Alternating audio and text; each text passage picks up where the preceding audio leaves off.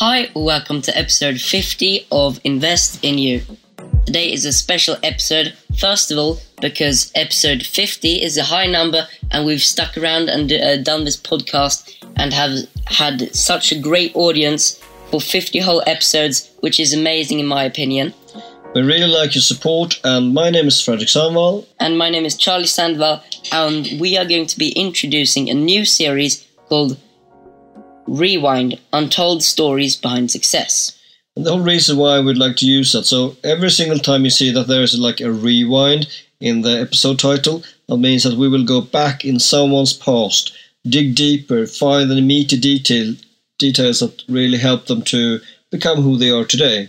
Any challenges or obstacles they faced? Exactly, or uh, quick wins that they've done and benefited from. And uh, I have asked the audience, many people have helped us to see that the best way to do this episode is actually to make it as part of the podcast Invest in You. And it was quite fitting because we are on episode 50, so this is going to be a special episode and introduction to this. Excellent. So, starting off, I am going to be interviewing my dad, which is sitting next to me, Fredrik Sandvall. First question Can you share a brief version of your background and what you do? Right, so I'm assuming that you must have missed a few episodes. My name is Fredrik Sandvall. I am born in Sweden. I've been working all over the world. I think I've been to 77 countries so far, of which I've been working in 39. And that list is just growing slow and steady. But I was born in the middle of the countryside in Sweden, just outside a city called Örebro, and there you got around uh, 100,000 people. So meaning that a not massive city, but still one of the biggest in Sweden. And uh, there I also went to school. I did my first 17, 18 years there. So you have lived in Örebro. Can you? What happens next? And uh, in Sweden we had uh, conscript service at the time, so I had the choice to do military service or go to prison. Yes, you're right, Charlie. Uh, so you might actually uh, think that's that's harsh, uh, but you can actually end up going to prison and get at least uh, civil service, where you have to do almost like prison time, have to do some kind of specific duty. Anyway, uh, I really like uh, the things that the military brings to one's life, and I did it properly. So I did join the special forces with the Navy and the Marines and uh, I really enjoy that as well. So I stayed on first to become a reserve officer, later a full-time regular officer, and that's brought me all over the world. Lots of learning, lots of friends, and uh, yeah, quite a few challenges as well. I'm sure we can come back to that in this or in a future episode. Yeah. Uh, and then, actually, you also were along me on that journey. Can you remember where we went in 2000? Six and seven. Well, it depends. We we probably can't remember it. yeah, I've, uh, I don't know if Dad or my parents have yeah. told me the truth, yeah. but I believe somewhere in like Lebanon or something. Yeah. So uh, at that time, Charlie lived with us in Lebanon. He was super young, and then later Israel as well. Yeah. So that's part of your story now. And then from there, we moved to England, and uh, I had a couple of times where I relapsed to do more military things linked to aid work, uh, military observer, and so on and so forth. So, yeah, I've been working with intelligence, special forces, diplomatic work, uh, aid work, and uh, yeah, the, the list is very long. But there, I, I did a, a clear cut and went into management consulting.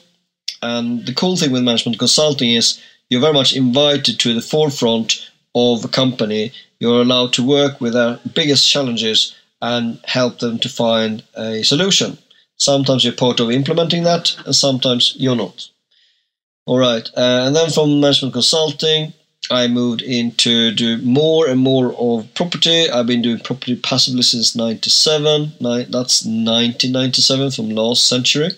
Uh, but now that's very much part of what, what I do. But I still do some consulting part.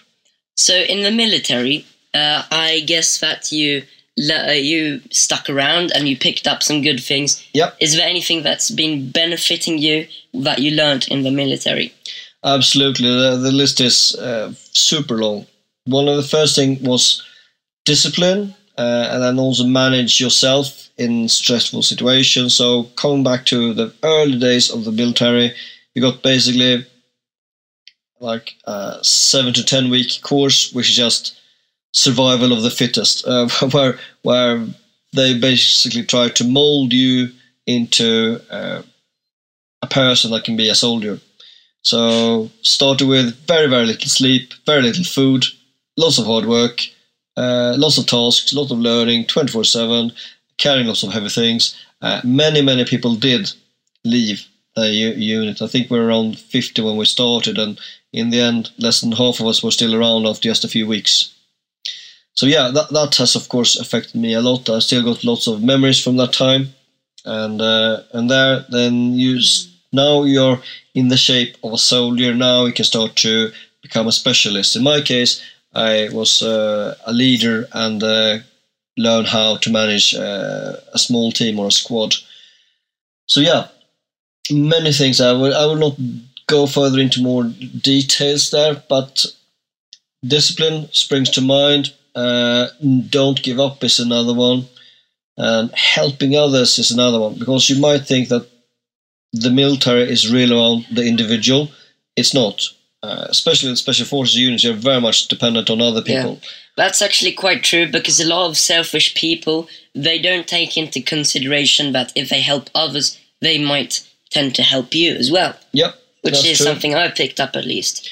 And sometimes you're strong, and another day someone else is strong. So today we've been uh, skiing. Do you think that during your day, uh, the, the two of us and the other people in, in the family, they've had different times when, when they were stronger and weaker? Yeah, that's true. Yeah. So I might uh, I might be slightly better than Dad at skiing. it, it, depends. He's yes, he's he doing a different kind of skiing. He's better than me. That's, I agree. Should we go on with the next question? Yep. So, I have a lot of hobbies, and I assume that you have been a child when you were little. Uh, yes. And uh, one of my hobbies that I think has benefited me is my YouTube channel.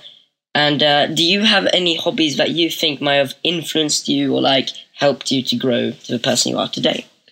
Right, I did lots of sports, and uh, the early days I did football. Probably what I got from that was working as a team, winning as a team and losing as a team as well. We were not the best, unfortunately.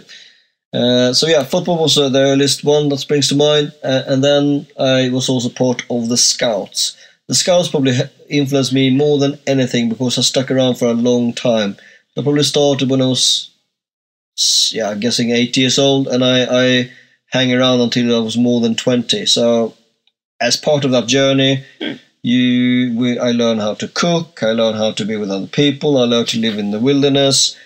We organized events. Uh, later, I moved more and more into like leadership position, uh, and I was there around, allowed to practice my leadership skills from a very young age until eventually I left the, the scouts, and that has been like learning by doing. So it's very difficult to to manage people who are really tired for example, do some like an endurance thing, and then taking that into the work life. It's it's very much the same when people are really stressed or they're really tired. How we can get people to just carry on. That that's a key one from from scouts, and the whole collaboration was really fun as well. Uh, and then more than the scouts, uh, I against what I thought I would do. I joined the I'm not sure what to call it in English, but basically it's preparation to become an officer. I started that when I was like 14, 15 years old. So I did start to have military training. Do you think that helped me later to pass special yeah. forces selection? Yeah, definitely. Exactly. It's all about getting the experience as quick as possible, maybe. Yeah, and also having good role models. So we had yeah. Uh, a really good paratrooper and a couple of commandos who were part of the instructor instructors at the time we thought it was really cool to be like them. Uh, and that helped me to be motivated to do physical training. Well, I, I, that was kind of like the question I was about to ask you, which was any role models, any role models that has helped you, uh, and what have you learned from them, basically? Right. So I have lots of different mentors and role models in the military, and some have taught me how to be as a leader. Some other people have been like negative examples of how how I really don't want to be myself as a leader and as uh, a colleague and as a friend. Uh, would like to stress probably the biggest transition into business. I bumped into a guy on uh, a plane. Uh, I often uh, talk to people there, at least at the time I used to. Nowadays, has work on the plane. However, he was into multi level marketing. Do you know what that is, Charlie? Not quite. It's basically like if you think like a, a, pyramid, so on the top is someone who really benefits a lot, and then building from the bottom, like lots of people who, who sell uh, things. For example, you might know your uh, grandmother is selling Oriflame. Yeah, is it like a franchise maybe? Yeah, it's almost like a franchise in and a way. And like at the bottom maybe is the employees. Yeah, so you you got uh, the permission to sell things and so on, and uh, you can make yeah. uh, money, and you can also have things leverage. So if you're really good at leading other people, you can also help other people become good hmm. in inverted commas under you. So you start to make money from their work. Thereby, you can raise more and more and more in the organization, and you can actually start to make uh, a so-called passive income. Yeah. But it's not a fully passive at all. Anyway, uh, this guy he was trying to explain what multi-level marketing was for me, and he was of course trying to recruit me. Uh, he almost succeeded. One thing he did, he introduced me to a book that I had never heard about at that time. It was called Rich Dad Poor Dad. Ooh. Ooh, what's that about, Charlie? Well, that's about how to get out of the rat race and yep. uh, so on. And and that was really uh, um, a, an important moment for me. Even if we just met that time and another few phone calls, just the introduction to Rich Dad Poor Dad that changed my life forever. My dad has been in, in property dabbling for many years. So he might have bought a property and another property, uh, but not really optimized to use it to his best advantage. Not really using like the key things, for example, location, location, location, uh, getting that not 100% right either. But what I really liked from the Rich Dad Poor Dad was, of course, getting out of the rat race in the first place, uh, real estate, secondly, and also to be a business owner and investor. Yeah. Uh, and from that day onwards, I have been doing even more of investments, even more of property, even more of businesses. So that was uh, a key time for me, and that was around 17 years ago now. So, having heard about that, if you just draw your own parallel to your life, Charlie, how old are you at the moment? Uh, 13. I was about to say 12. 13, yeah. So 13 plus 17. When you're 30, it was a couple of years ago since I introduced you to Rich Dad Poor Dad. Do you think that you will have a fairly solid income when you reach yeah, 30? I think uh, that since uh, all the training I've had when I was young, it will benefit me and I will start early on and uh, hopefully become uh, a rich man. Yeah, so all I'm saying is it is not a get rich quick scheme. For example, in my case, I had a lovely wife. I still has have got this lovely wife, Harriet, and uh, she is super risk averse. So even if we had property that we own at that time, uh, we had a, a nice house in, in, the outskirts of Stockholm, and we also had a, a, a commercial property. Even if that was the case, guess if I was allowed to buy more property at the time? Not really. No, I wasn't. I had to prove myself before I was allowed to get more property. And uh, and later on that journey, maybe another six years on, uh, I ran into property education in the UK. Same thing there. I was I had to prove myself to be able to invest into myself. So I couldn't really do any of these more expensive property training courses, which delayed my success even further. So this long start has included everything from like uh, please don't destroy my uh, closest pen. That is for uh, closing good, good deals, and you're killing it. Do you know what closing is in business? Uh, yeah. Yeah, I just signed a 450k agreement with that one okay, earlier this yeah, morning. I'll screw the top one again. please, please don't destroy it.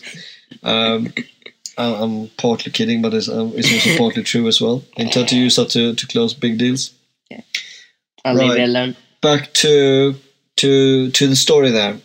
So my wife re- did really not at all like this whole idea with investing in property. And that alone took me almost 10 years to get over that objection and objection handling. And, and some of us might have someone else very close to us stopping our entrepreneurial spirit by just thinking that is very risky. But you can get around that. And we've seen so many examples of that lately when I've moved to a higher level of, of peer group where it's very doable, it's very repeatable, it's teachable, it's scalable. So yeah, that was a tough one. What was actually the question when we started? It was about role, role models. Yeah. yeah. So yeah, I had many more role models in terms of books I've been reading. Many from the military, many from work. Uh, yeah, I think I'll, I'll stop there. Yeah. Um, would you like to share an untold story that shaped you or um, had a great impact on your life, basically? Okay, I think I'll take uh, a survival training from my early days. So, with this military training, before the military even started, uh, we were sent off uh, all over the countryside to solve a number of missions. We were supposed to solve tasks just as a paratroop uh, team would solve it. So they took basically the best four of us out of of the many many more people who were part of this training, and uh, we were let loose to solve a number of tasks. And with this in mind, we obviously were not allowed to eat so we had to walk for a very long distance. We had to solve tasks. We were not really allowed to eat anything at all. Uh, and that helped me to grow a lot as an individual and also really push my boundaries substantially. Uh, we really enjoyed it, at least afterwards. Sorry. So when when solving all those tasks of that great team, uh, Three out of the four later turned into officers, and also many of us also joined special forces as well. And, uh, the people who did not follow through, they did not pass through special forces selection later either. So that was a great learning uh, in in endurance, uh, pushing yourself, moving boundaries, and those things has been with me ever since. That you can just move your comfort zone substantially uh, what is normal to someone is not at all normal to someone else. And it was probably at that time, it was really, really clear to me that I don't want to be normal. I would like to do something more with my life, etc. And, and that was uh, a pivotal move from being like, yeah, better than normal, uh, better than average to substantially better and really push, push, push. Uh, and you can see how that has also affected my business today. That's quite interesting because I've never sit down and take took the time to get to know Dad properly. so that's interesting. So another example of uh, an untold story, maybe about your job and what, what you've worked with. Right, I'll take one where uh, we were working on winning a deal together. So I was working with management consulting, and at the time I was tasked to help them to win a major bid. So, framework was it is in the telecom sector. It was linked to winning an IT contract, something which is not my specialty, but I am good at selling and closing winning deals. And everything we did is really, really back to basic. It's fundamental, it makes sense, but even if it makes sense, most people wouldn't do it. So, what does that mean? They were tasked to win a big contract. We talk many, many millions worth of contract to win, and they were in great competition with the usual suspects, for example, uh, IBM, which you probably have heard about, uh, many other big brands out there, uh, Accenture, another one in consulting. And despite this very tough competition, what we did is combining some of my military intelligence skills with marketing research, with preparation, and doing it right, plus doing what's uncomfortable to most people. So we figured out all the personal information, which is very much open and available online, which means we can find and thereby bridge making connection. Many of the sales people, the leaders of this organization, can very much adopt their behavior, their pitch, their everything to the receiver of the message. While they did that, also finding ways how you can accidentally bump into people. Can you see what I mean, Charlie, with uh, creating a situation where actually Yeah. you can meet people, even if they they, might not plan to or, or, or want that to happen uh, initially. So building therefore uh, foundation of knowledge to leverage that into a relationship, and the relationship will then allow a conversation and discussion. Uh, this can, of course, be prepare, prepared with role play, which we did. We can also use the massive skills amongst the people in that team. Having said all of that, uh, then when it's time to do any kind of selling, when it's big contracts, it's selling on many levels. So you need to influence the top management. You need to influence the people who are working with uh, the specific subject at hand. You also need to work with their procurement or buying unit, whatever that might be. So all of these things helps to craft the right proposal and then later to influence and, and guide that proposal through to winning. And you need to win on every single level. Do you see what I mean, Charlie? So if the CEO would like to buy from you, and the technical people, and the buying people, and all of them thinks that this is the right thing, do you think in the end of the day that they will only look upon the, the cheapest price? Yeah. No.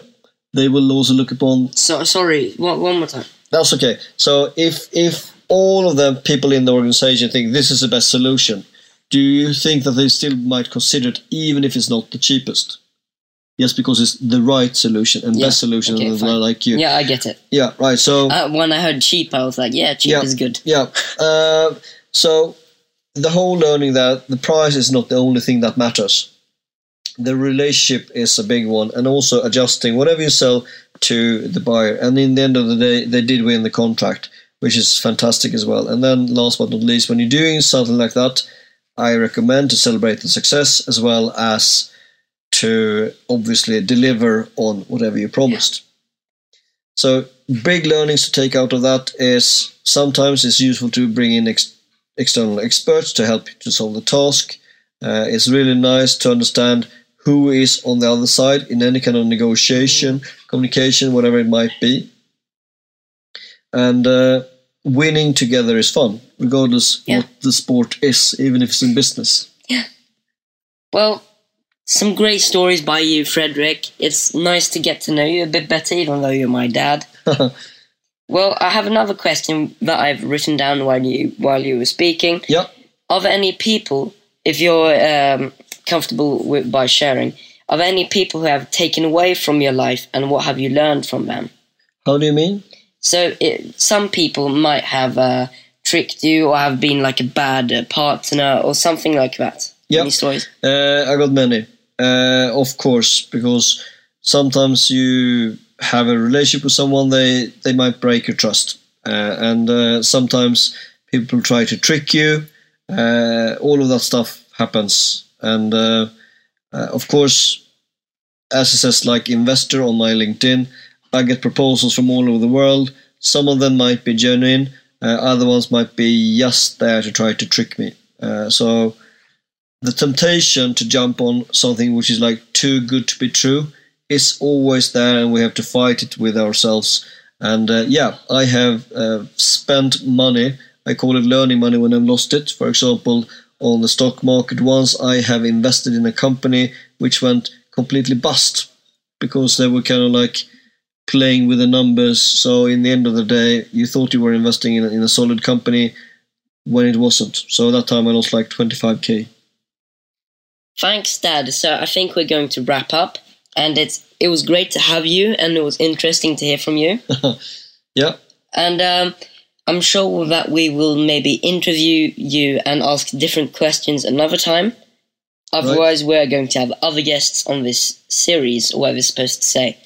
So the whole idea with Rewind is to go deeper, go back into history about things that made people really change. They might have pivot. They might have really had a, a massive thing happening in their life linked to business, life, health, and ultimately forced them to do different things and made them into who they are today, which might on the surface look really, really great. But guess what? It might have been like 20 years in the making to be an overnight success. Yeah. Thank you for listening. It has been great to do this podcast with my dad. I hope to do more of these in the future because it was really nice to listen to and interview dad. So I hope if you liked this, uh, please leave us leave us a five star review because we would in lo- we would love to read it in a future episode. So, number one, if you like this, subscribe, and uh, then you have got the rating, as Charlie said. Yeah. But most importantly, if you write a review, we will, of course, read it and share it with a lovely audience. And that helps us to reach even more people because we are doing this to help you and many, many others to find new ideas in business, life, to make the best out of it. Thank you for listening. Goodbye. Bye bye.